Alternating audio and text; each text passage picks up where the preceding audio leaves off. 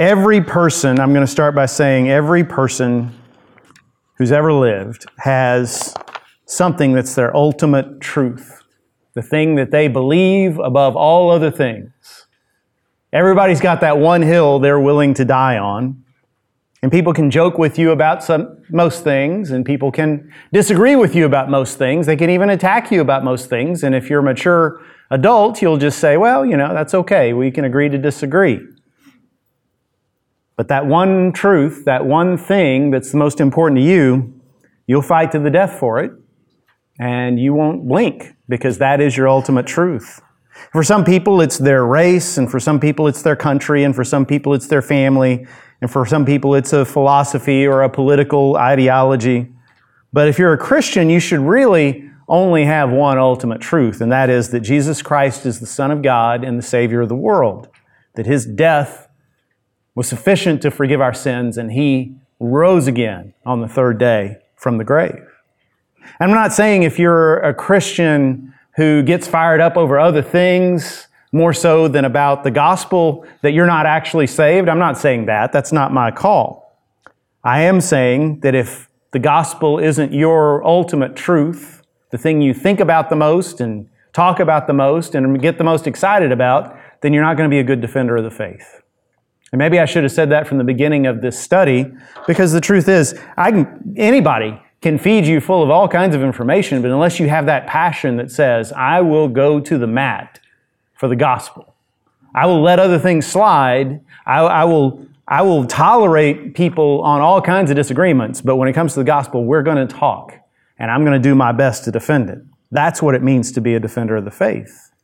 So I'm going to assume that for all of you here and anybody who's listening later on, that yeah, Jesus is your ultimate truth, that that is the thing that matters most to you. And if that's the case, I want to remind you of something I did say from the beginning of this, and several times have said since then, and that is when we are living in a world full of unbelievers like we are, and we interact with those folks at work, in our neighborhoods, in our family, they're going to want to argue and debate with you about a variety of things about science, about sexuality, about political issues and cultural issues. They're going to want to talk to you about the latest story that makes the church look bad, whether it's a, a, a, clergyman who's gone off the rails again or some church that's done something disgraceful. They're going to want to bring that up and see what you think of it. And, and what I've been saying along is we need to be able to talk about those things graciously and, and wisely, but we always need to set as our goal, I want to steer you back to talking about Jesus, because that's where it really matters.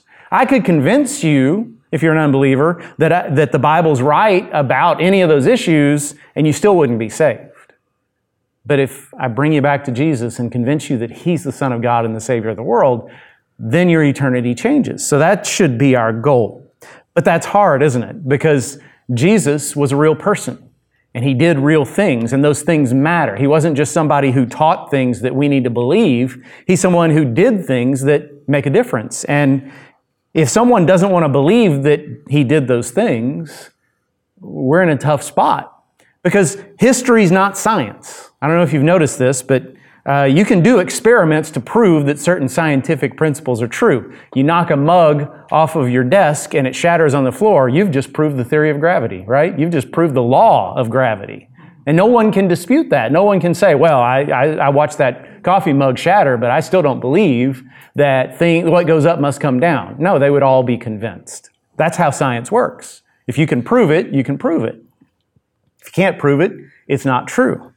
But history is different. History is the study of things that happened at a time when none of us were alive yet. And so none of us actually saw these things happen. And so you can't prove to someone that that thing happened if they don't want to believe it. And this is why to this day we have people who don't believe that the moon landing actually happened, that the whole thing was faked, right? Or, or that 9-11 was an inside job. Those weren't really terrorists in those planes that crashed into the Twin Towers. That was something that our own government did to get us involved in a war. Now, people who want to believe that, you can't prove differently. You can't, because you weren't there. You can't take them. If we don't have, so far, we don't have time machines. So you can't climb into a time machine and go to New York City on September 11th, 19, uh, 2001, and show them what actually happened. So, what can we do? the foundation of our faith, the foundation of our ultimate truth is the resurrection of Jesus Christ. And we can't prove that that happened, but we can help people understand why we believe that it happened. We can answer their objections. We can, in other words, we can help them doubt their own doubts. We can get them to the point where they say, I'm still not sure I believe that Jesus rose, but I can understand why someone would believe that. And that's a step in the right direction. See, Christianity is unique among all the religions of the world in a lot of ways. And one of the ways is, is, is that Christianity is based on a, on a historical truth claim. And that's not true of any other religion. If you don't believe that Moses actually parted the Red Sea, you can still follow the Jewish law, right? You can still, uh, they're reform. You talk to most Reformed Jews, and they'll tell you, "Oh, that stuff in the Bible didn't happen," but I still, I still believe in God. I still follow the law. I still try to be a good Jew. Uh, you don't have to believe that Buddha ever lived to be a good Buddhist. But if you don't believe Jesus rose from the dead, then the whole thing's a lie it all falls apart. And that's not me talking, that's the Bible talking. 1 Corinthians 15 14, Paul writes, If Christ has not been raised, then our preaching is in vain, and your faith is in vain. And three verses later, he says, If Christ has not been raised, your faith is futile, and you are still in your sins. We're all lost. We're all going to hell if Christ is not raised. Why? Because Jesus wasn't, unlike every other religious leader you can name, he wasn't somebody who said, I have talked to God and this is what you need to do. I mean, even Moses, who we, we believe in, who we believe was real and, and believe everything in the scriptures about him, all Moses did was go up on Mount Sinai and come down with tablets in his hand saying, This is what God says we should do. But Jesus didn't do that. Jesus didn't say, Let me tell you what God said. He said, I am God. He didn't say, Let me tell you the way to the Father. He said, I am the way the truth, and the life. No one comes to the Father except through me. He said, I'm, I'm the resurrection and the life. You can't, you can't beat death unless you talk to me, unless you go through me. I am, I am what you're looking for. And if he said all that stuff, and by the way, also predicted that he would come back from the dead, and then he died and didn't come back from the dead, you know what that means, right? That means all that other stuff he said was lies. It was bunk. We can toss it all out. And, and despite what very, very kind unbelievers want to say, and people of other faiths, like Islam and Judaism, who want to say Jesus was a wonderful prophet and we revere him, well, then you're not listening to what he said. Because if you listen to what he said, he couldn't be just a good person or an exalted teacher. He was either the Son of God or he was someone who the world would be better off without. And it all hinges on whether he came back from the dead. Our whole faith hinges on that. And that makes, did Jesus rise from the dead, the most important question in the world. So, your unbelieving friends, believe it or not, many of them have already wrestled with this. Maybe not at length. Maybe they, they just read a couple of articles online and said, yeah, okay, that says that it's impossible that Christ rose from the dead, and so I, I, go with that. But at least they have their arguments. They have their reasons for not believing. So let's talk about some of the reasons they have for disbelieving in the resurrection. In other words, I'm not going to stand up here today, tonight and try to prove to you that Christ rose because I'm pretty sure all of you believe that already. And if you don't, you can talk to me later. But I'm assuming you do. Instead, let's talk about how to respond to the arguments that unbelievers have. So, the first one, the most common one, the oldest one is the apostles made up the story of the resurrection. That one's even in the scriptures. Because right after it happened, the teachers of the law, the, the leaders of the faction of Judaism that tried to put Jesus to death in the first place paid off the guards to say, well, the apostles, the disciples stole his body, so he's not really risen. Um, so people today will say, listen, why do we believe a group of people 2,000 years ago who claimed to have seen a resurrected man. Why do we just believe their story without any corroboration? After all, if you believe them, why don't you believe Muhammad when he says he went into a cave and met with Allah and came out with the words of the Quran? Or why don't we believe Joseph Smith when he says the angel Moroni appeared to him and gave him golden tablets and that became the Book of Mormon? Why, do we, why don't we believe those stories? And some of them are even kind enough to say, you know, I don't even think that the apostles were making this up or, or just, you know, conning everyone. I think they really thought that they'd seen something. I think, you know, they were primitive people and, and they believed in superstitious kinds of things, unlike us contemporary folks that understand science. And, and you know, they were in a lot of grief. They had just lost their leader. And, and maybe one of them, or, or more than one, had a dream in which they saw Jesus in the dream and they woke up and it felt real. And maybe they talked to the others and they just kind of convinced themselves that it actually happened. That, that, that makes sense. And it does make sense, except there are three reasons why I don't think that's a valid argument, and not just because the Bible says so, which is enough for me. But number one, the apostles had no reason to make up that story. No motive, no incentive, no, I guarantee you, if you would have talked to them before the death of Jesus and said, Jesus is going to die and rise again, they would have said, You don't know what you're talking about. See, what, what a lot of these folks who, met, who, who cling to this theory don't understand, they don't understand first century Judaism. There was, first of all, a belief in a general resurrection at the end of time. A lot of Jews, the Pharisees, basically everybody but the Sadducees, believed that at the end of time, everyone was going to be resurrected and would stand judgment before God. They believed in that kind of resurrection. But there was nothing in Jewish literature or teaching that said, you know, it's possible for one person, if they want to, to come back from the dead before the end. That was never heard of. There was nothing in the expectations of the Messiah that said, well, he's going to die and rise again. They didn't, they didn't think that was going to happen. They didn't predict it. And when it comes to the, to the Gentile world, it was even worse because the Gentiles at that time had a belief that the, the body was basically useless, an empty vessel that you just inhabit for a while and you shed, sort of like a, a, a hermit crab sheds that, that shell when it, when it gets a little banged up and moves to another one. Or, or you could say it this way to a, to a Greek or a Gentile in the first century, if you would have come along and said, Hey, do you want to be resurrected? He'd say, No, and I don't, I don't save my Kleenexes after my, I blow my nose in them either. I mean, it's, not that they had Kleenexes, but you get my point. Uh, they, they, did, they didn't see the value in the human body. So, in fact, we see that when Paul is talking to the philosophers in Athens. What is this nonsense about a resurrection? They didn't understand it. So, the, the apostles had no motive to make up a story about Jesus rising. It wouldn't have done them any good. It wouldn't have convinced either Jews or Gentiles unless it actually happened. The second reason is there, we, can, we can reject this argument that the apostles made up the story because they weren't the only ones who saw Jesus risen. There were other eyewitnesses. Paul in 1 Corinthians 15 talks about as many as 500 people. He says those people are still alive. It's his way of saying, go check with them. If, if you don't believe me, go check them. They're widely known. They're here today. Go talk to them and they'll tell you they saw Jesus risen. See, critics will say, well, you know, the legend of Jesus' resurrection grew over time, sort of like the legend of, of you know, young George Washington chopping down the cherry tree. Or I'll give you another one from the world of baseball. Anybody ever heard the story of Babe Ruth during the World Series pointing to left field and then hitting a home run on the next pitch? Well, everybody who played in that game said that didn't happen. In fact, I, I love this. The guy who was pitching that day said, and I quote, if that fat monkey would have pointed to outfield, he would have gotten the next pitch in his ear. you gotta love baseball players, right? But the legend grew because lots of people who weren't there thought, oh, that makes a good story. And so people say, well, that's what happened with the resurrection.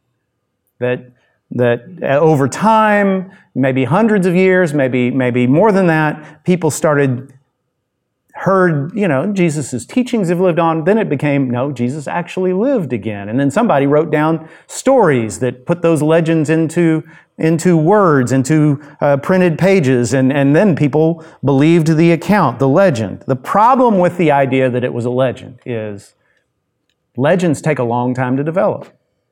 Legends can be shouted down if anybody's still alive who was there when it happened. So, we believe, we have good reason to believe, that the stories of Jesus' resurrection were circulating immediately. And we know for a fact that the earliest mention of the resurrection in print was about 25 or fewer years after it happened. 25 or fewer.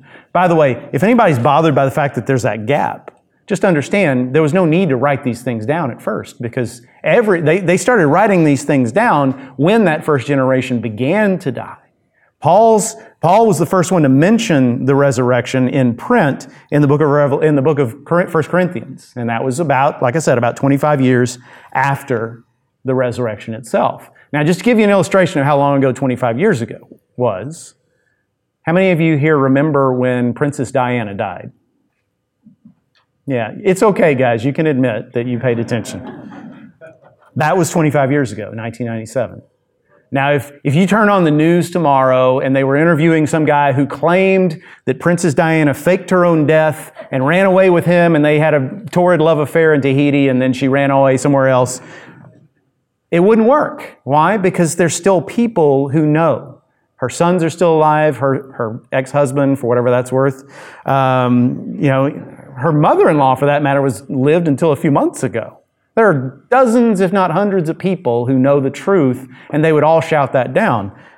If Paul, 25 years after the resurrection, had been writing that Christ was risen, anybody who didn't believe in it could easily have said, No, he didn't. Let me take you to the cave right outside the walls of Jerusalem. I'll show you his body. He's right there. But no one did because the eyewitnesses were there to say that it actually happened. And then the third reason we know the apostles didn't make up the story is because they didn't just tell a story, they changed. They transformed. By their own admission, that before Jesus died and rose again, they were uneducated, they were fearful, they didn't get it. They were the worst stumbling blocks in Jesus' way. They caused him arguably more trouble than his enemies did. And how can you explain the change that happened to them after the resurrection unless he was really raised? Because after that, they became the kind of men that changed the world, that turned the world upside down. The kind of men that we've named cities and universities and hospitals after. For that matter, uh, the Gospels tell us that Jesus' own brothers didn't believe in him during his lifetime. Yet after he died, there they are sitting in church next to their mother, worshiping their brother who has died and ascended into heaven. Now, if two things. First of all, as I've shared many times before, I have one brother and I love him and he's he, I admire him in many ways. He's a great dad. He's a great architect. He's a great husband. Uh, I love him. He's not God. And if he claimed to be God, I would be glad to tell him otherwise, right? What would it take for me to believe that my brother is God? What would it take for him to believe that I should be worshiped? And, in case you're thinking, well, they didn't really believe it, they were just getting in on the ground floor of something that was going to be big, let me tell you something. The first days of Christianity, it did not look like it was going to be something big. There were 120 followers in the upper room. That's it. That was the following Jesus left behind. And they had no money, and they were following a crucified man who was now gone off the scene. And, so they were, they were the least likely people to succeed. Saying you're a believer of Jesus at that point was a recipe for disaster, a recipe for persecution, and not for success. And yet, not only did those apostles, not only did the brothers of Jesus, not only did many of those eyewitnesses continue to follow him, but they were martyred for the faith. Not all of them, but many, if not most, died violently at the hands of the authorities or their neighbors or, or, or people in other countries where they tried to spread the gospel. And, and you might say, well, big deal. And people have said this to me. Big deal because people die for their religious beliefs all the time. Guys walk into shopping malls and airports and places like that and blow themselves up in the name of their God. What, what, what difference does that make? What does that prove? And here's what I say. Yes, people die for what they believe to be true, but no one dies for what they know to be a lie. So a suicide bomber does what he does because a religious leader that he believes in absolutely tells him, son, if you do this, you will go straight to heaven. And he believes it. But the apostles and the brothers of Jesus either knew that Jesus was raised or they knew that he wasn't raised, but nobody told them. They either knew it was true or they knew it was false. And if they knew it was false, why would they die when all they had to say was, It's a lie, I'll tell you all about it, and they would have been spared? They died because they knew it was true and they knew where they were going. So the idea that the apostles made up the story of the resurrection just can't be bought into, can't be believed. The second story, a second theory is Well, the story of the resurrection was invented later, maybe not by the apostles, but much later by the early church. The way this theory goes, that the early followers, the first followers of Jesus, knew what he was, and they wrote down the stories of how he was a, just a, a simple peasant teacher who wanted to make the world a better place and teach people to love one another. And then much later, these religious leaders, these these evil bishops and preachers got together and, and said, well, you know, we've got to we've got to make this story more marketable. We've got to put some pizzazz in it. Let's invent some miracles. Let's uh, let's create a, a story of a resurrection. After all, we've got to compete with all these other gods that have done these fantastic things. Let's create some things that Jesus supposedly did. But there's a problem with that. Three problems, actually. Number one, it ignores the science of, of textual criticism. Now, what is that? All right. A lot of Christians don't know about this. Most unbelievers don't know about this. But there's a whole army of scholars who spend their, all of their time poring over manuscripts of the Word of God in the original languages. Some of them from 500 years after the original, and some of them from 1,000 years after, and some of them from 100 or 200 or 80 years after the original. But they, they compare and contrast and they look at, okay, this manuscript of the Gospel of Mark says this, and this manuscript we found 300 years later says that. Which one's the right one? And okay, this one has this letter and this one has a, a different letter at the end of that word. And okay, which one's correct? And this is, as I said, this is a full-time job for these people. Textual criticism is what it's called. And you, you can find evidence of this when you look, when you open your modern day Bibles, and every time you see a footnote, have you ever read the footnotes? Most people don't. And you read the footnote and it go down to the bottom and it says, you know, some manuscripts have this word instead of that word. That's the work of a textual critic. They've, they've seen different manuscripts and they've said, this one looks like the more accurate manuscript. That word is probably original. This word is not, but we're going to put that in there so you know, so we show our work. Now, if that bothers you, it doesn't bother me because what it tells me is the documents have been examined. If somebody was trying to sneak one in on us at any point in history, they would know it. And by the way, a lot of these textual critics are not what we would consider evangelical Christians. They don't have a dog in the hunt the way you and I do. They're not looking for evidence that the Bible is accurate. They're just looking to see what, what the truth is.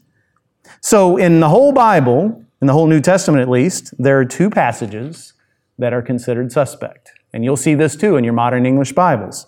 John 8, 1 through 11, and Mark 16, 9 through 20. If you open your, your whatever translation you have, if it's not the King James, it'll have a footnote that says, this passage was not in the original manuscripts. This came in John 8, 1 through 11, and Mark 16, 9 through 20. So you'll see that in your Bibles and you'll read it. Now, if you read those stories, what you'll find is if you read all those footnotes, what you'll find is nothing is in doubt about who God is, who Jesus was, what Jesus came to do, how you get saved, or any other key doctrine of the faith. So, after the work of hundreds year, hundred years or more of textual criticism, we're more confident now than we were 100 years ago that the Bible you read today is what was written down by Peter and Paul, by James, John, by Mark, Luke, Matthew, and all the others. A lot of people don't realize that, and yet there it is. Second thing, second reason we know that the, the story wasn't made up by the church later on is because the New Testament doesn't read like propaganda. If you were making up a story or, a, or adjusting a story, if you had the power in the 200s or 300s AD to change the text of Scripture to fit your agenda, wouldn't you take out some of the embarrassing parts? Like, for instance, wouldn't you change it so that the founders of the religion didn't come off as complete nincompoops, like the apostles do? Wouldn't you change it so it's rather embarrassing to find out that Jesus' own brothers rejected him? Wouldn't you change that? Wouldn't you change the idea that he was rejected by his own people and especially by the religious leaders? I mean, if I want to establish that this guy is God in human flesh, wouldn't I want the, the experts on divinity to say, oh, he's absolutely the one? And yet those details are still in Scripture. For that matter, wouldn't you change the way he died? You know, the history has, I mean, the, the passage of time has changed our perspective, we don't understand what a, what a disgrace crucifixion was. We think about how painful it was, and it was, but what a disgrace it was. It was a way of humiliating a person. No one, I mean, for instance, Roman citizens, no matter what they'd done, weren't allowed to be crucified. So for Jesus to be crucified, that was not seen in the ancient world as a glorious death in any way. So wouldn't he have changed that? Wouldn't he have been more like Socrates, who laughed and joked with his friends and then drank that hemlock like it was, you know, Dr. Pepper? They didn't have Dr. Pepper, but they should have. Um, and for that matter, if you're a bishop in 300 AD and you, you have the power to change the text of Scripture, wouldn't you take out some of the teachings of Jesus that hurt your ability to become more powerful? Let me tell you what I mean. Wouldn't you change his words or insert words that say something like, don't ever question your spiritual leaders? Instead of things like, the rulers of the Gentiles lord their power over them, but you don't be like that. The greatest among you must be the servant of all. If you're a bishop in the 300s, you don't want to hear that, and yet that, there it is in the scriptures. Or when Jesus says, Beware of false prophets, you will know them by their fruit.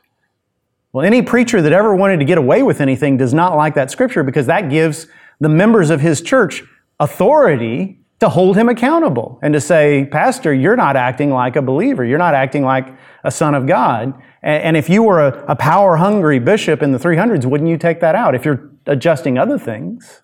And yet, it doesn't read like that at all. It reads like an honest record of a real person. And then, third, and this is the one I like the most this theory that the story was invented later by the early church, it doesn't explain the rise of Christianity. If you had to, if you put a gun in my head and said, okay, you get one argument for the resurrection, this would be it. I cannot figure out, if Jesus didn't rise from the dead, why Christianity started in the first place.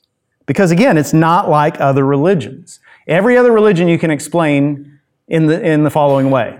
There was this really charismatic person who said things about God nobody had ever heard before. And people began to believe in him. And then one of two things happened. Either his ethnic group all bought into his teachings, and then as that ethnic group grew, the religion grew with it. Or everybody bought into his teachings, and then his followers became powerful and began conquering other, other nations. And as they conquered other nations, that religion spread because people believed the God of the, of the nation that had conquered them. That's how religion has spread, except for Christianity. Christianity did not spread that way. It did not start that way. Jesus wasn't even on the scene when Christianity really got off the ground. He was gone. So, how did it work? See, the interesting thing is, and this is the thing that's hard to explain, critics of Christianity don't take into account the fact that every one of the early Christians were Jews, and the Jews were a people who had had to be tenacious for centuries, clinging to old, old, old traditions and refusing to change. They had been, they had been conquered, they had been slaughtered, they had been exiled, they had been captured, they'd been mistreated for centuries, and yet they held on with dogged stubbornness to the idea that there's one God and we don't work on the Sabbath and, and we follow the law of Moses. And yet along comes this guy, Jesus, and after his resurrection, thousands of Jews start worshiping on Sunday when they've always just worshiped on Saturday. How do you explain that? And within months, it spread all throughout Israel. In spite of the fact that the idea of a crucified Messiah was a contradiction in terms to the Jews back then. I mean, there was something in their actual law that said any man that is hung on a tree is cursed by God. Therefore, Jesus could not have been the Messiah because God had cursed him because he was hung on a tree. The idea that, that, that, that such a man could be Messiah, much less God in human flesh, that was blasphemy. So, how did that idea spread among the Jews? And it wasn't a likely message to persuade Gentiles either, because remember, the Gentile world was Rome.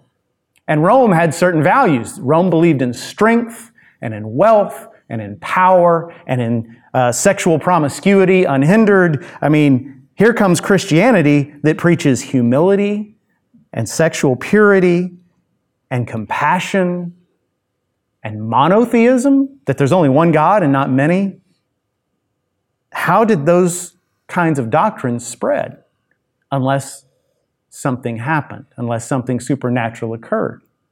Unless the early people, the early followers of Jesus could say, He's alive and give proof. So I give you two quotes, they're not in your notes, but Luke Johnson is a New Testament scholar from Emory University in Atlanta, and he says some sort of powerful transformative experience is required to generate the kind of movement that earliest Christianity was. N.T. Wright, British scholar, says, as a historian, I cannot explain the rise of early Christianity unless Jesus rose again, leaving an empty tomb behind him. All right, so there's a third third alternative argument that you'll hear sometimes, and that is, okay, why should I accept a natural, ex- a supernatural explanation when a more natural one exists?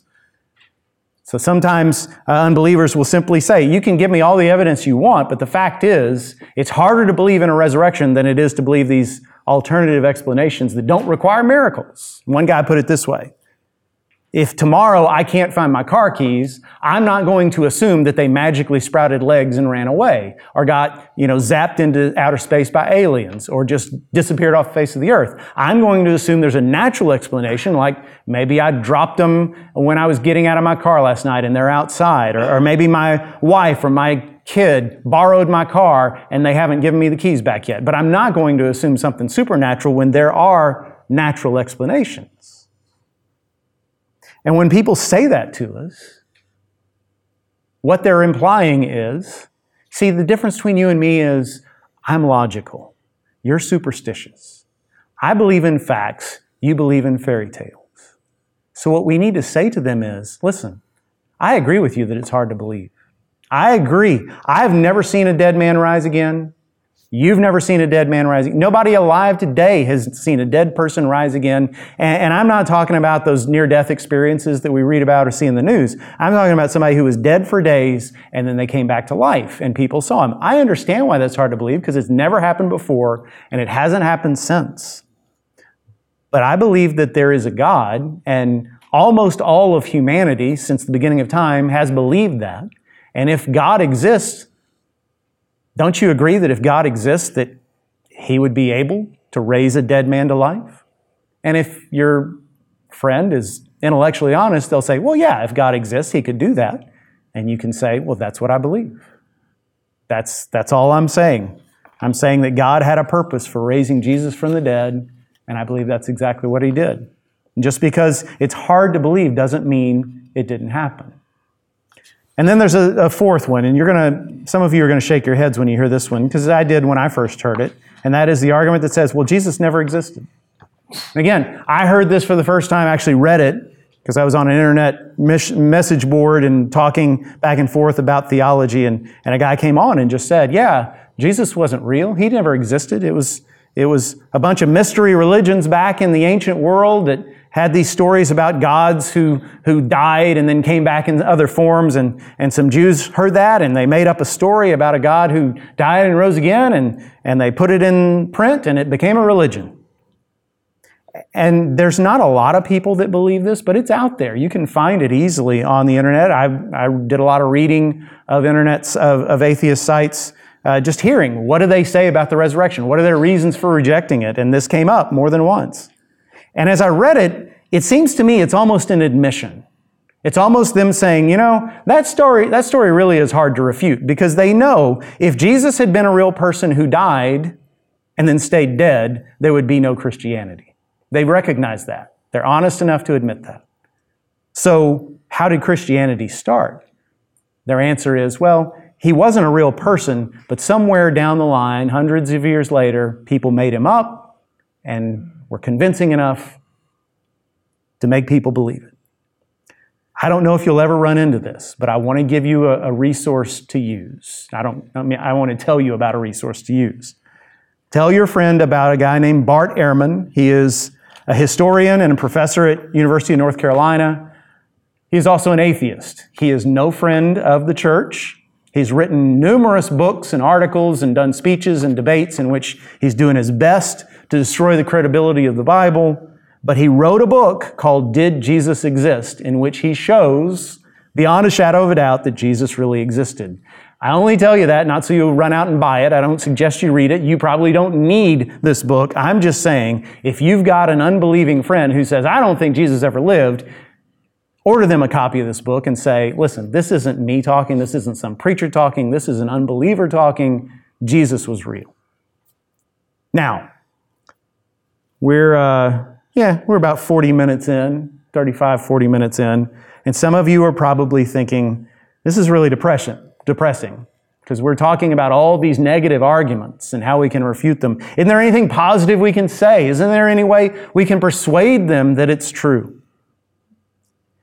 And my suggestion, for what it's worth, is the best thing we can say to someone in this case after we've heard their arguments, after we've let them speak, after we've listened respectfully and given a, a, good answer, is just say, okay, I've listened to what you had to say. Now, do this one favor for me. Just for a minute, I want you to imagine that it's true. Imagine Jesus really rose from the dead. What would be, what would be the case if that happened? Now, the reason I say that, I remember reading an interview some years ago with a prominent atheist, and he admitted something I found very interesting. He said, Not only do I not believe the Bible is true, I don't even want it to be true. He said, I don't want the universe to work like that. I thought that was very telling and very honest. And I think if we put ourselves in the shoes of some of our unbelieving friends, we'll realize they are very emotionally invested in unbelief, as invested in unbelief as you and I are in our faith in Christ. And remember, if, you, if you've been with us since the beginning, uh, you might remember this. If you haven't, this isn't going to make any sense. But at the beginning of this study, I told you about the, the metaphor of the of the rider and the elephant and talked about how we all think that we're rational people and every decision we make, we sit down and we look at the pros and cons and, and measure every argument by what makes the most sense. But we're not really that way. We're really emotionally driven. We have emotional reasons for holding on to the things that we find important.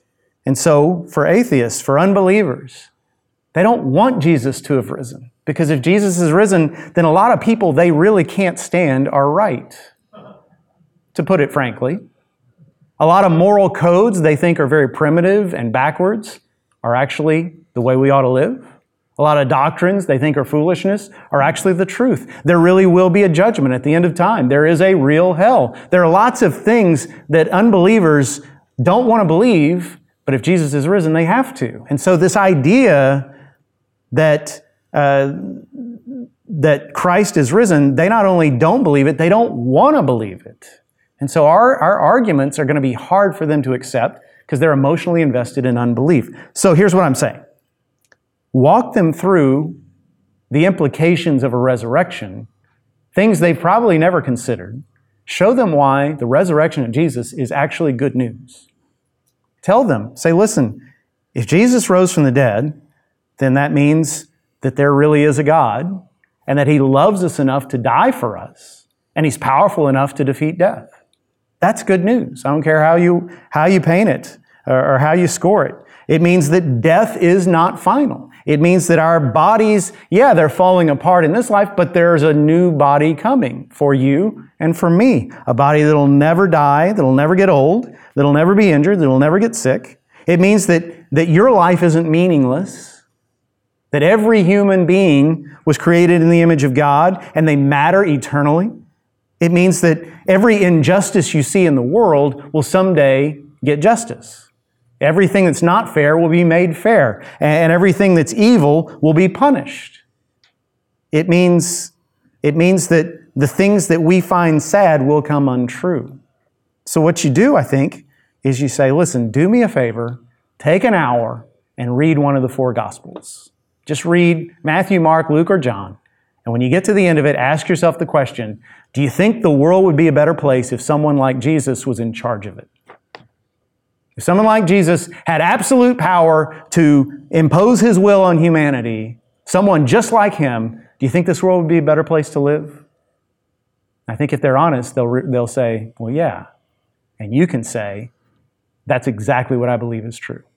Now, don't you see why I believe in the resurrection? Don't you see why you should want it to be true? Even if you don't believe what I believe, don't you hope that I'm right? Now, okay, I've given you a lot. I admit that's a lot to digest. And there's probably some of you who are thinking, there's no way I could say all those kinds of things to people. I don't, I don't, I don't have the brain power. I'm not eloquent. But let me be a little harsh with you for a moment, okay? We're all experts on something, aren't we? All of us. If you're an engineer, you can, you can talk about equations and the ins and outs of, of whatever you're working on until everybody's eyes go glassy. Uh, if, you are a, if you are a mechanic, you can talk about engines and the functioning of, of, of moving parts. If you're a baseball fan, you can, you can recite statistics of players that died 100 years ago. If you're a political junkie, you can tell me who's running in every race that's coming up in two years and who I should vote for and why. If you're a certain age, you can tell me endless stories about your grandkids. If you're a mom, you can tell me the details of your children's bathroom habits. But if the resurrection of Jesus is your ultimate truth, you should be able to talk about it. You should be able to, you should be not just able, you should be eager to talk about it. Everything I've said tonight, you should be able to incorporate that if it's useful. If what I've said tonight doesn't help you win somebody over, discard it, but you should have your own arguments. This should be something you're eager to talk about and you're good at talking about it. And if not, if that's not how you feel, if that's not your reality, pray about it. Because again, I'm not saying you're not saved. I'm saying you need revival. I'm saying you need to grow. And that's what God's all about. Let's pray. Oh, Holy Spirit, we call upon you right now to transform our hearts and to equip our minds. Lord, make us good representatives of you. You know the, the people we're dealing with in our own lives right now. You know the people we'll meet in days ahead uh, and years ahead. Lord, prepare us for those conversations. I pray that we would, we would be more excited about the gospel, about your death and resurrection and your return than we are about anything else. And Lord, if we if we're honest with ourselves and see that there's something else that we get more fired up about and would rather talk about and debate, revive us, O Lord, and, and put, put the gospel first in our hearts. Lord, show us, give us wisdom to lead people to you. For it's in Jesus' holy name we pray. Amen.